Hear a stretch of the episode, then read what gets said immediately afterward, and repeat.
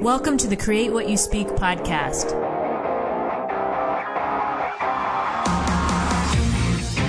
Join me as we have a real life discussion on how to change your life by changing your thoughts. Remember, question everything, trust yourself, and find your truth.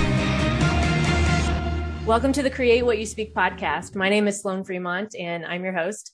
Today, I'm very excited to have back one of my very special and favorite guests, Dr. Erhard Vogel. We do a monthly conversation that is becoming something that each conversation is building on the last. And the information in these conversations are so valuable. Five minutes of one of our conversation is is almost like three hours worth of content. It seems because it, it, there's so much in there and it's so packed.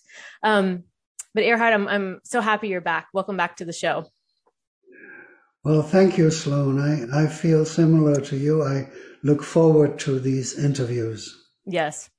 Um, just real quick for the listeners who are new, who maybe haven't listened to our previous episodes, I'll briefly uh, just give uh, Dr. Vogel's background. And then also, as I mentioned, we've done several of these episodes. So if you haven't listened, I would highly encourage you to go back because, like I said, each one builds on the last. And I'll link to all of those in the show notes so you can find those for your convenience. So Erhard is recognized as one of the foremost meditation and self-realization teachers in the world. He has traveled the, glo- traveled the globe, researching ways and people in different cultures seek fulfillment. He's taught amongst the Himalayan sages, and he founded the Nataraja Yoga Ashram in San Diego. His most recent book is called A Dialogue with Death, The Teacher of Life, an ancient story for the modern world. So again, Erhard, welcome back. Thank you very much. So today I wanted to, I have two topics that I want to talk about today. One is an experience I had to help me let go of a false identity of myself based on our previous conversations. Mm-hmm. And the second thing I want to talk about today is where we left, left off last month, where we had talked about, um, we talked about a lot in our last episode that uh, we won't rehash today, uh, just in the interest of time. But we had talked about being what it means to being, we t- means to be being. We talked about energy and we left off talking about the connectedness of all of the of, of all of that experience. And then we started to touch on isolation and separation. And so i want to revisit that this this month. We didn't really we didn't have time last month to get into that. Um, so that's where we're going today. Erhard never knows the topic. We just uh, we we just start talking when I I have it planned out, but I don't let him know ahead of time. So so that's where we're going today. Good. Okay. Mm-hmm. So let me let me share my story with uh, what I said about um, my experience with knowing it and how mm-hmm. I let go of a false identity of myself.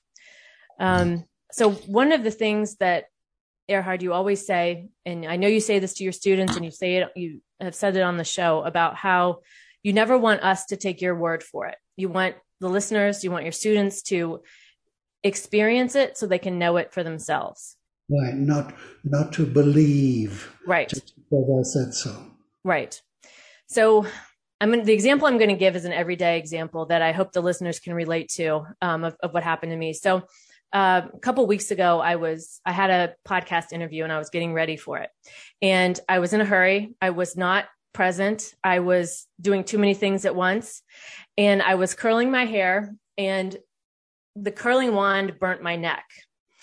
Instantly, I got upset. I was I was mad at myself for doing it. I was mad that you know I have to go into this interview on camera and have this burn mark on my neck. And it reminded me also of being a kid when when I was growing up, um, teenage years, high school, even into later adulthood, um, I did not have very good skin. And this was something that kids made fun of me about. I was very self conscious of. And in that moment when I burnt my neck, I felt all of those years of shame, suffering, all of this come up at once. And I stopped for a minute and I said, no, I, I am none of those things. I'm not those things. And as we talked about in the last episode, for me, the way I experience it is a relaxing in my body. I, I can internally feel the unwinding of my body, my stomach, my shoulders, whatever. Mm-hmm. And that moment when I when I experienced that, um, burning my neck, looking in the mirror, oh my gosh, all of these old feelings coming up, right? And I can hear these voices and, and in my mind, they're, they're pictures. They're like, like I use the Venn diagram as an example because they just overlay on each other. And doing that in that moment, having that awareness to be able to say, no, I am none of those things. Right. Completely changed my the way I responded to that, how I looked at myself when I looked in the mirror. And I'm talking, this is 40 some years of these things, you know, being said to myself. So I wanted to share that with you and with the audience because for me, it seems in these, it's in these everyday events that we have happen that when we have the awareness of what you and I have been talking about, those are the moments that change comes, at least for me. So I'll uh, I'll be quiet and, and let you give your thoughts on it. Well, first of all, I want to congratulate uh, you, Sloan. Uh, and I personally feel very good about this experience of yours because you made a difference with yeah. your knowledge, with your knowledge that you had experienced. And that is a principal uh, and necessary aspect of your growth. It's not just to learn, not just to know, but then to implement that knowledge in the way you think and feel and act in your life. Mm-hmm. And that last step of implementing it enacting it, living it, is often uh, disregarded or refused by even the best of students. Right. Because they remain attached to the ways of life under which they have suffered all their life and restricted their life. Yes. They attached to it even when they know better. So you showed the opposite. You showed implementing something and then experiencing the, the result. And the results are always of liberation. Yes, Joy. completely. Yeah, yeah. And so good for you. Thank you. And I think what also surprised me about it was I recognized it in a split second, right? The, the usual pattern of the shame or the guilt or the stories that would come up for me, you know, they go so fast. And what surprised me about that also is how I was able to interject or stop that process to be like, wait a minute, no, I, I can have a different experience here. I, I, this isn't even me. This is years of other voices and things. This is not mm-hmm. me. And mm-hmm. it, it went so fast, but when I stopped it, it, it was then like time stopped because it stopped that rush of those terrible feelings that were so familiar. Right. Well, you see, that's where you made the difference. The, because there are people who recognize what's going on mm-hmm. recognize that that's not me. Yeah. Then they don't stop. They don't say, stop this automatic behavior that goes on in your feelings and emotions and your thinking about you as an isolated, limited, flawed identity. Right. And that's, you know, what we, I think we talked about the stress release response, right? When, when you are under the sway of stress, stress pulls you along and you just start behaving more and more erratically and irrationally. Right? right. And the first step is to say, stop. And then you step back and you view yourself. You, you step back and regard, hey, I know better than this. I know who I am. Then you enact the being that you know you are, and the behaviors will make a complete change right away. And then you endure in that, you stay in that liberated way of thinking and feeling and acting. Yes. And I stood there in the mirror also. What was, I was very proud of myself for doing was I stood there feeling empowered after that, looking at myself. Yes you know, not feeling the shame and the guilt and everything pile on, I stood there empowered and I was like, wow, this is a completely different experience for something that seemed so insignificant but had such a profound effect. And that's another important thing you did. You registered it and acknowledged it, thus impressed it and welcomed this change of behavior, which Yes. then inspires you next time to do it well because I had such enjoyable results. Right. Of course, I want to do this again. And what I find with myself is when I have examples of that, I can see that I've done it once, then I can, it it doesn't seem so impossible the next time because I know I've done it once and I know how it felt. And it, that feeling resonates within me. So, by enacting that first step of acknowledging what's going on, who you are, you are not those feelings, not those behaviors, but who you really are, then you can implement your own feelings because the others weren't. They were automatic ones. Right. Right. They're irrational and outdated and outworn, and you chose as an adult who is able to respond to herself, in other words, be responsible, Right. right? Right. You were responding to yourself and chose your own empowering behaviors. Congratulations. Thank I'm you. proud Like- of you. I'm proud of you. Well, and I was so excited to tell you this because, in, in even for the listeners to hear this, because everybody goes through these things, right? And we all have a choice in in our responses. And I wanted to, uh, I like on the show to to be able to be.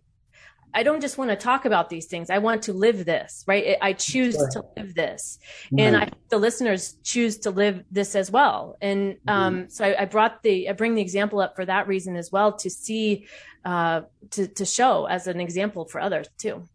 And you see now how your example can be a matter of, well, of course I would do that, right? Yes, Other people who don't.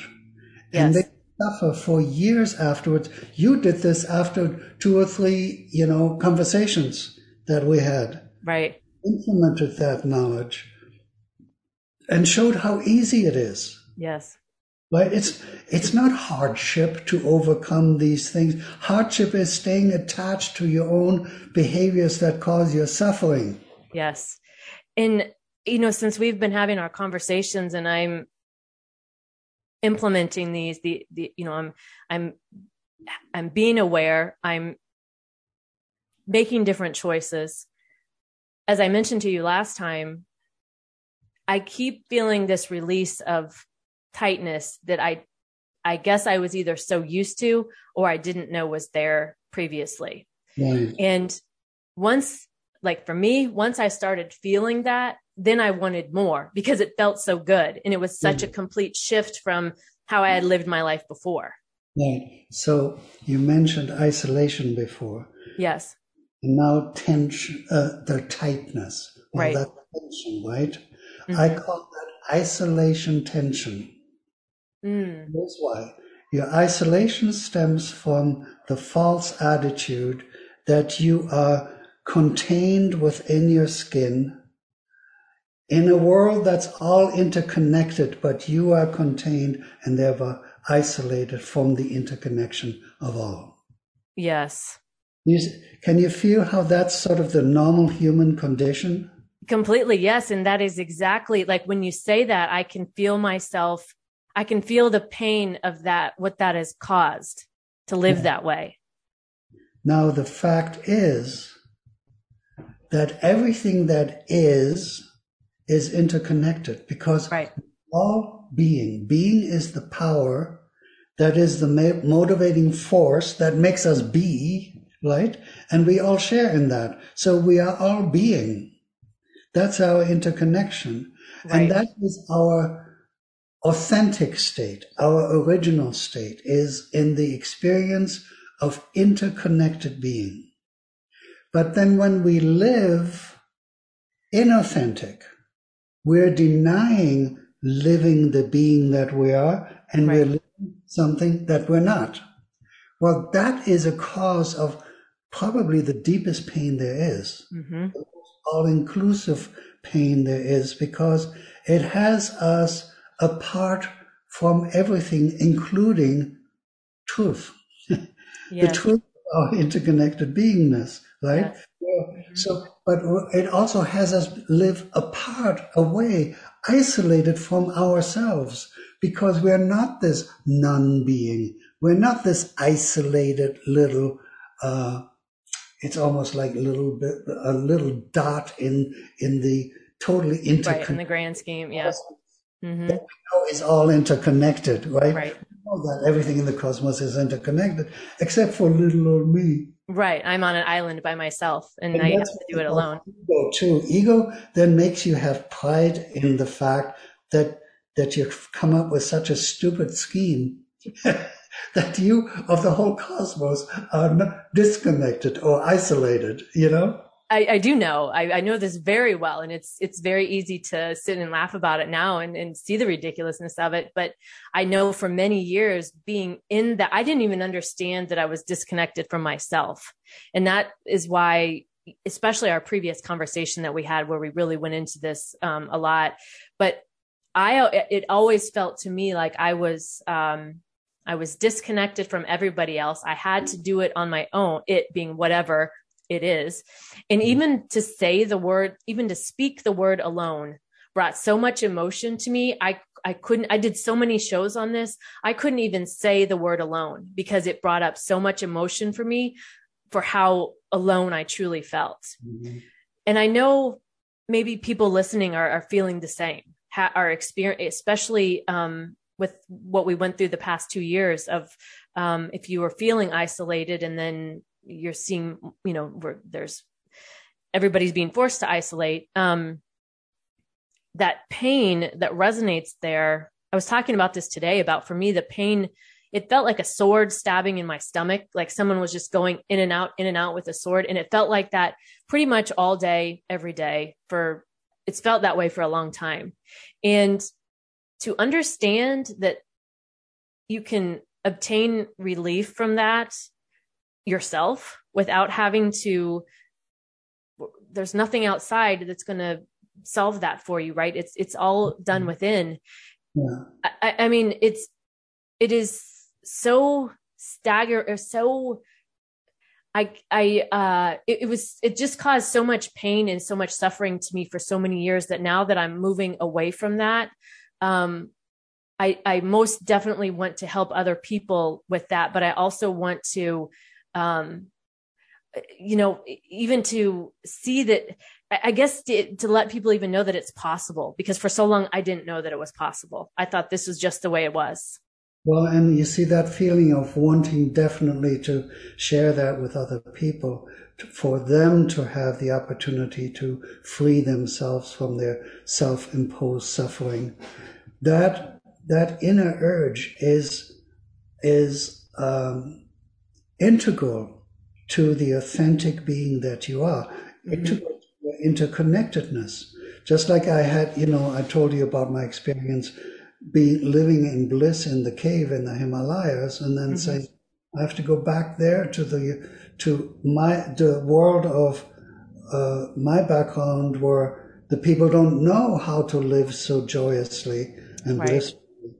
Uh, I have to go back there to help them, even though part of me didn't want to go back to having to drive cars in traffic and pay taxes and stuff like that right. when I had it all made up there, you know?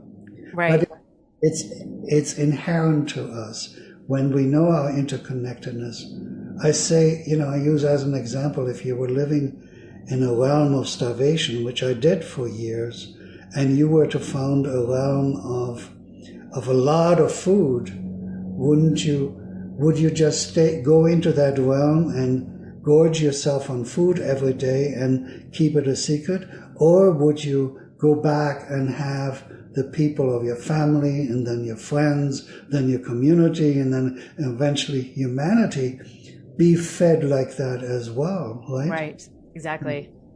Yeah. yeah.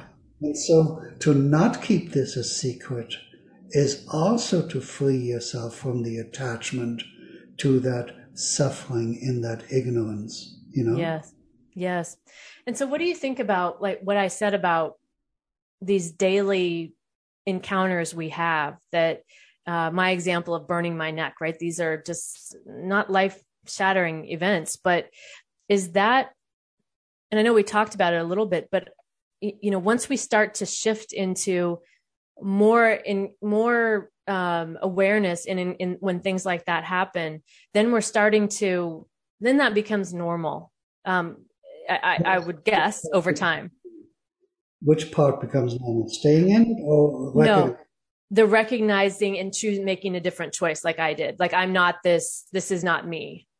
Well, it would be nice if that were normal. That that's what one would expect as a rational response to that. But a lot of people refuse that. Yeah. They they accumulate more and more of that knowledge and become really expert in reciting that knowledge and not living it. And then it becomes what you call hypocrisy. Right. And why why do you think letting go of that attachment to suffering is so hard? One word is stupidity. Yeah. That's not nice. yeah. I mean, it would, it, it's, you know, we're talking and my having experienced it recently, it seems so obvious, yet I've done that myself for years. Why I, I was more attached to the suffering. It is so obvious. But now, okay, from your own experience, it, your life is constantly giving you feedback, whether you're living in accord with what is or in opposition to what is. When you're in opposition, such as running into a brick wall because you don't want to acknowledge that there is a brick wall, that is painful. Right. But some people keep on doing it and then complaining about their bloody face. Mm-hmm. And then they heal that and just in order to get ready to do it again. Instead of saying, hey, you know, once is enough. Once right. was too many times. I shouldn't have ha- needed that. So life is constantly giving us pods and sometimes your parts may now be just recognition right away. Oh, that's one of those old behaviors or impulses again. Now I know what to do because I just did it before and look what the consequences were. Of course, that's what I'm going to do now. Right. And eventually less and less of that comes up and only the, the positive, rational living in truth and enjoying your empowerment to do that, that becomes the norm, you know? Yeah. And sometimes, but if we don't, we get prodded by reality until we get it. And sometimes it has to resort to almost violence or increasing our suffering. Like to you, that little prod on the neck with hot iron, that was enough to get you going, right? oh, yes, for sure. if it hadn't been for that incident, it would have required another one. Right. Reality has to up the ante to make it worse and worse in order to make you respond, you know? Yes. And I, you know, I've experienced that in other ways in my life, and I'm sure the listeners have too, where it, it, sometimes it just becomes enough is enough. Okay. Okay. I'm ready to listen now, right? I'm ready. I know these things. I'm ready to do something different. And the key is in the moment to, to make the choice and do it. That's what I found. Well, you know, one of our greatest promoters of evolution, of changing, of growing and nurturing and helping ourselves is the prospect of death. Mm-hmm. Because the idea that we're going to die, everybody knows that. Right. right? And uh, no matter what your relationship is, whether you think you're going to be wiped out forever or whether you're going to go to heaven and you know have to pay rent there, but hope to get a nice little at least a condo or something. Right? Everybody has their own stuff about that. Right. Um, but death is our constant reminder that we're going to change out of the modality that we're in, mm-hmm. alive in this body. That is going to put be put an end to, you know. And then some people you would say that people then, at a very early age, start to respond to that and say, wow, I better see what I can do to go beyond that. And that's what I did at this age of six when I, when our home got bombarded and I said, I want to be completely conscious as I go from life in this body to whatever comes next. Right. right? Yes. I made myself be prepared. And that when I didn't get destroyed thereafter, I decided that I'm always going to be aware like that and prepared like that to continue in consciousness because we don't know when we're going to die. We could die at any moment, even if we're only 21 years old. Right. Or we could have a heart attack or a stroke or hit by a bus, what have you, you know. So uh, to live a life responding to the truth that we know, that's the best we can do. But once we do respond that way, things open up. Reality, reality is always there. We're now availing ourselves of it. Yes. And the consequence is the, the, the cessation of suffering. You stop suffering. And then you can enjoy that. Right. Invite more and more of that. Yes. And so let's go back to the, what we were, you touched on about the isolation and the, the feeling separate. And so when we feel, when we're feeling separate from ourselves, it, it's obvious then we're going to feel separate from the world, right? We're going to, our interactions with people are going to feel that way. We're going to have that experience is going to come at us. Mm. When we, how do you think when we're, when we, when we feel separate from ourselves and then we maybe start to, from listening to our conversations and other things, we start to understand how we can you know make some changes do things a little we understand we have the awareness of that. And then we start going out into the world and how do you think that i guess the question is how do you how does that ripple what's the ripple effect there? Or what or do we still then feel isolated amongst the world? I don't know if i'm answer, asking that correctly. Well, i understand what you're saying. Um, yes you can have a recognition that you're not an isolated identity. But then when you go in, back into your mundane everyday occurrences, the habit of considering yourself an isolated object is so firmly impressed yes. that you tend to automatically go back to it. That is, your mind, your feelings, your emotions will function according to that old model. It's mm-hmm. almost like that's a template. Yes. Yes.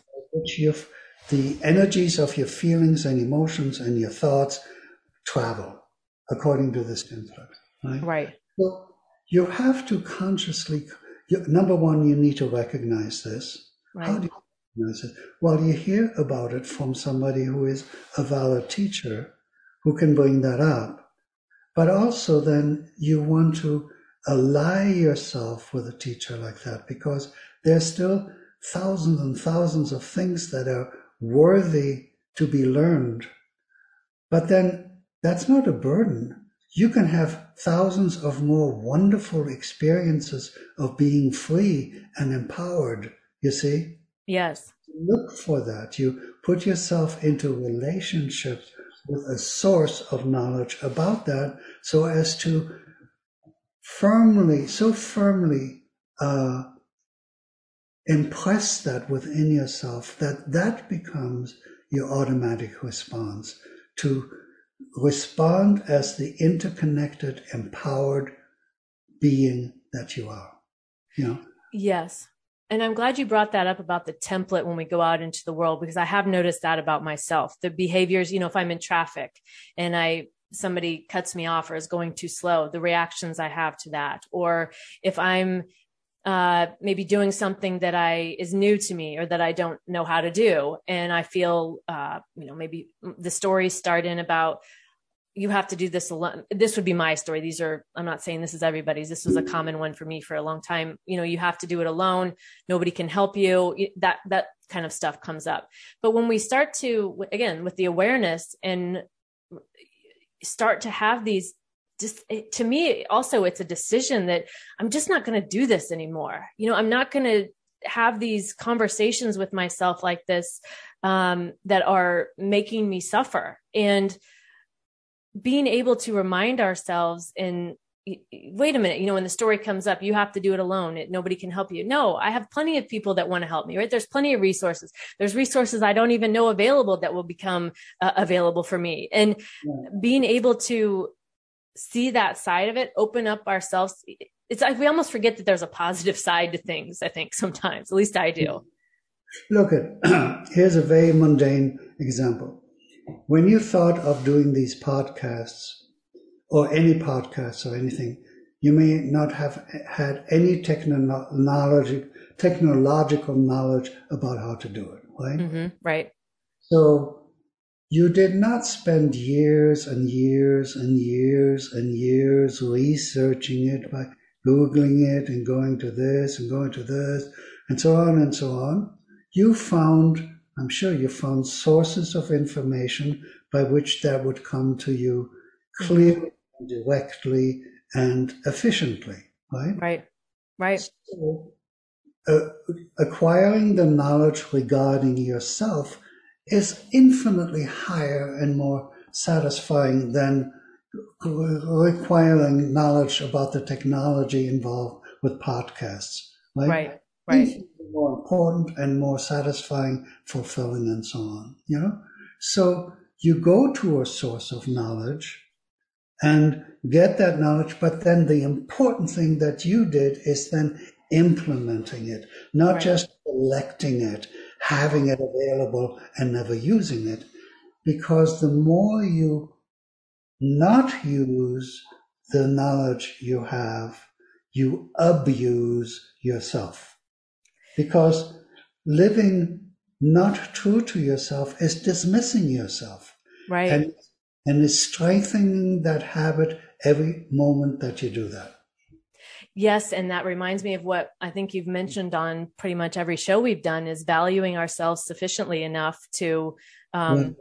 you know, to do this this kind of stuff, to to have this awareness and not stop with the awareness. If if right. you know, typically what people do, I know people like this who do all the classes, buy all the courses, do all the things, but then never arrive right? They never arrive at the thing. And what we're talking about is when we value ourselves enough to actually do do this, right? And we pay attention. There is no arrival, I, I guess. It, it doesn't feel like there's a place I'm trying to go now, where it felt like that for many years. Right. I'll give you an example. I spoke to a lady who has for she's in her 70s and for years and years she's gone to every est and fountain spring or whatever right. there was right all right. of the holy men and holy shysters and so on and she has written notes voluminous notes on everything that she attended okay mm-hmm.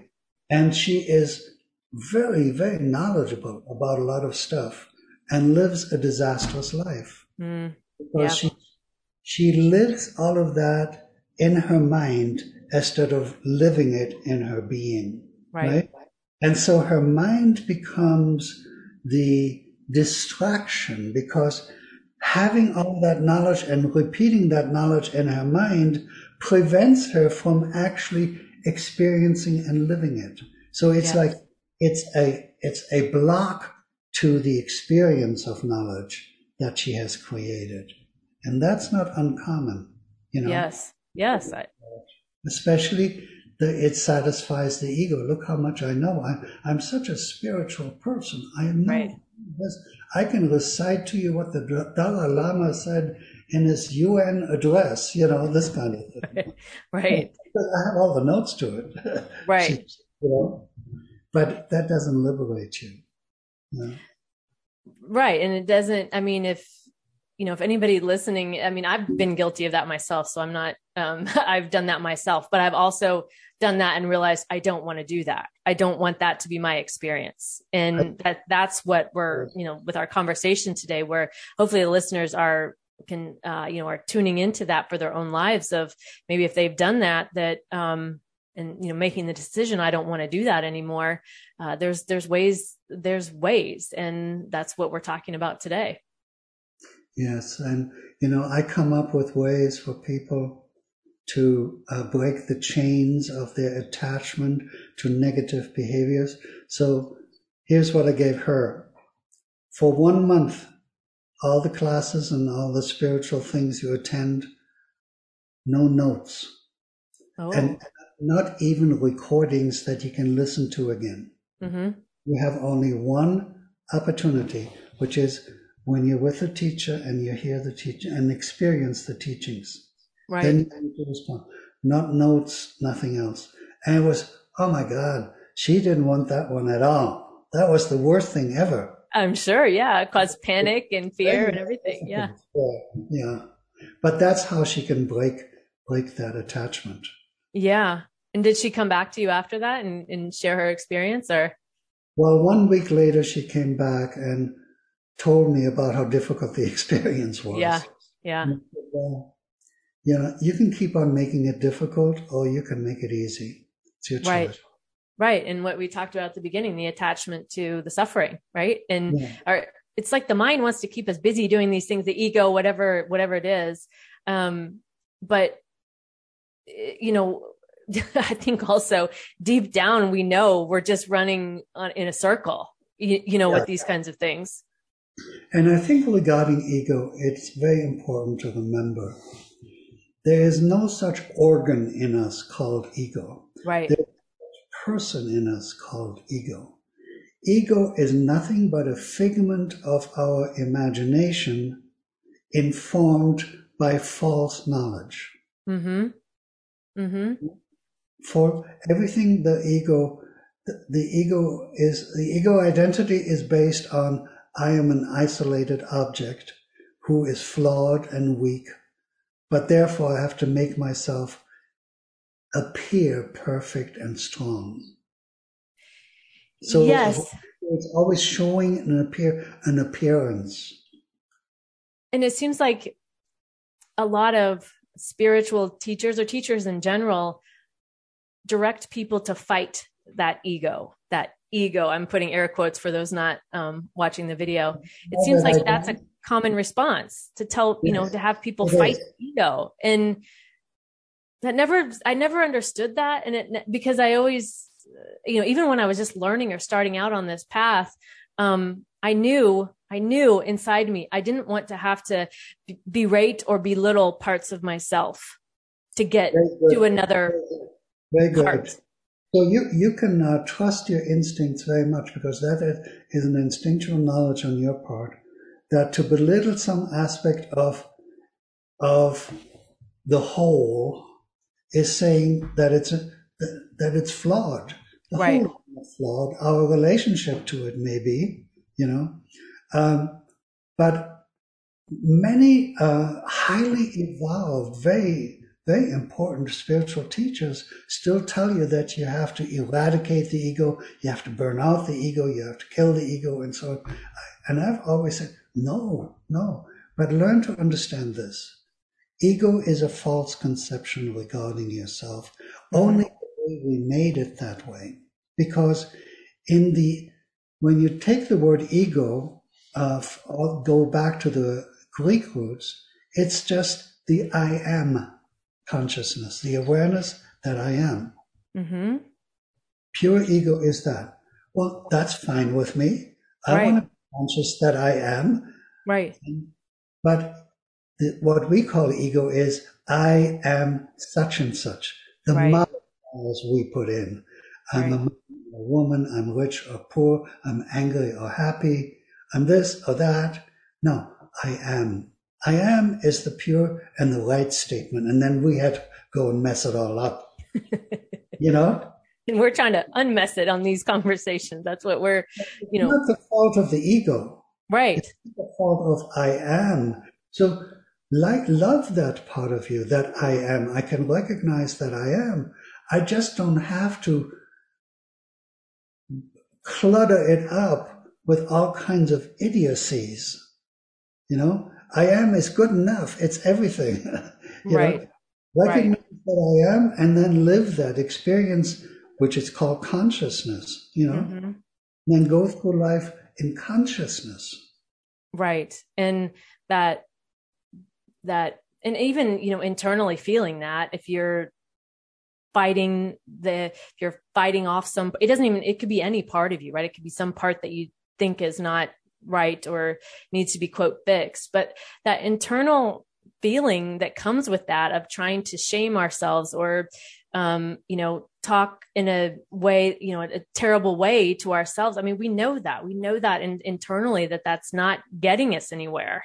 Yeah. Well, and the the great and important step that you made for yourself, Sloan, is to say, "That's not me." In other yeah. words, you did not make that your identity. You did yes. not identify.